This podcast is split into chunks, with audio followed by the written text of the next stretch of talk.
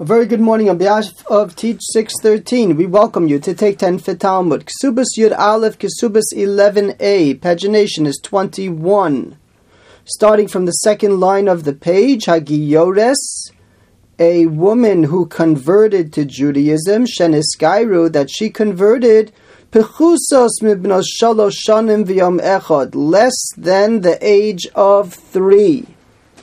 That young, Kesuvasan Masayim, her ksuba is going to be two hundred with the status of a Besula, because it's assumed that if she converted that young and joined the Jewish community at that age, that she was not with a man because she was simply so young before, and Besulim are Chosrim, and at the time that she converted, she's already part of the Jewish community and treated as such with that level of respect and observance, and there's no reason to consider her in the realm of a Be'ula, V'yesh la'antainis Besulim, and therefore there's going to be the claim of Besulim, Pesach Pasuach.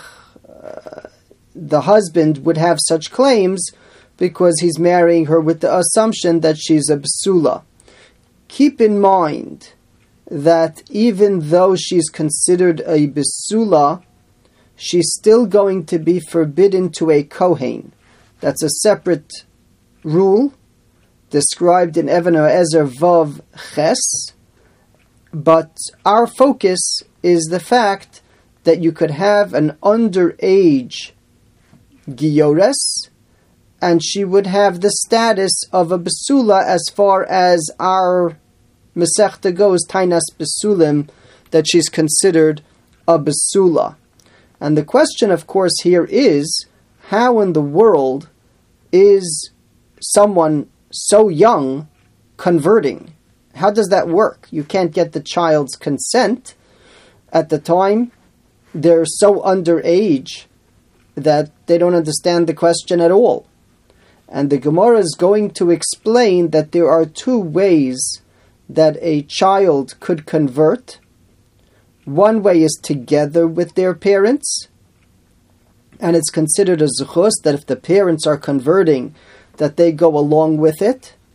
And the other's approach is that there could literally be al da'as bezdin, that bezdin will consider an underage situation to be a benefit for the child, and when the child approaches bar or bas mitzvah, they would be informed of the conversion, and they would have an opportunity at that time to reject it if they choose.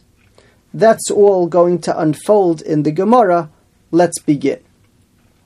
Amar Rav Huna, Rav Huna said, Ger Koton, when you have a child who's converting, matvilim oso al da'as bezdin, it's possible to send them to mikvah based on the intent of the court, even though they themselves don't have intent at that age.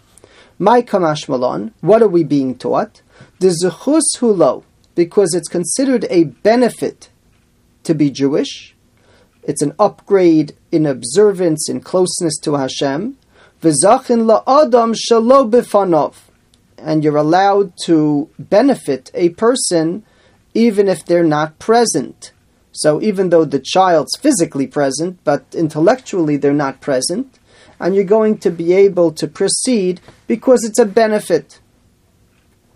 Says the Gemara Tinyana, Zachin la'adam shelo b'fanov ve'in chavin la'adam Shalom b'fanav. If it's really that simple, that it's a merit, so we know that rule, that you could cause benefit to somebody even not in their presence. Ma'hu detema, I would have thought, Ovei kachavim be'efkera nichale, that it's considered better not to be Jewish because you don't have to observe so many things. Kamash malon, skipping a line, we're being told over here, Dahani mili gadol de tom tam isura, that it's only considered better for a person who's not Jewish if he's already tasted non-observance. He's experienced the free life. Avokaton. But if the person is still a child and has not yet tasted those opportunities, zuchusulo. If you catch them early, it's considered a benefit. They'll naturally grow in to Jewish observance, and ultimately that observance is considered better. It's more developed. It's the neshama in full illumination, uh, observing the laws of Torah. This distinction between a child and an adult entering observance is a theme in chinuch, in children's education. Rabbeinu Yonah in Mishlei Perek Aleph Pasuk Ches points out that that's the major uh, focus of a parent during the chinuch years, during the formative years of the child, to train the child to its observance. Because once the child has gone free during the first years of their life, it's going to be very difficult for them to harness themselves in the service of Hashem with self-control. In the words of Rabbeinu Yonah, Acharei sheyargil acharei ta'avaso, once he's trained to follow his desires, yichper alav, it would become very difficult to rein those desires back in as they become older and reach bar mitzvah, bas mitzvah. And therefore, part of chinuch is to train them initially. And that's essentially the same theme of this Gemara, that if you're adopting the child, entering the child into conversion as a child, it's a zuchus, because they'll be trained, they'll be raised in that way. Brachus, kashrus, tznius. But if you're going to thrust that upon somebody as an adult, that's not so simple. And there are a lot of considerations. You would really need the person's consent. You can't just assume that it's a zuchus. The Gemara continues and says, Lema misayei alei, will our Mishnah be a proof that there's such a thing as doing gerus al das bezdin?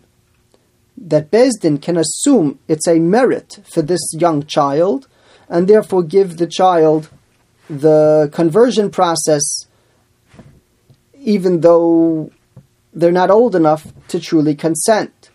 Says the Gemara, lo. No, it's not a proof. It's true, but it's not a proof. It's true that Bezdin can do such a conversion, but it's not a proof from our Mishnah, because there's an alternative way to understand how a child can become Jewish. What would be the case?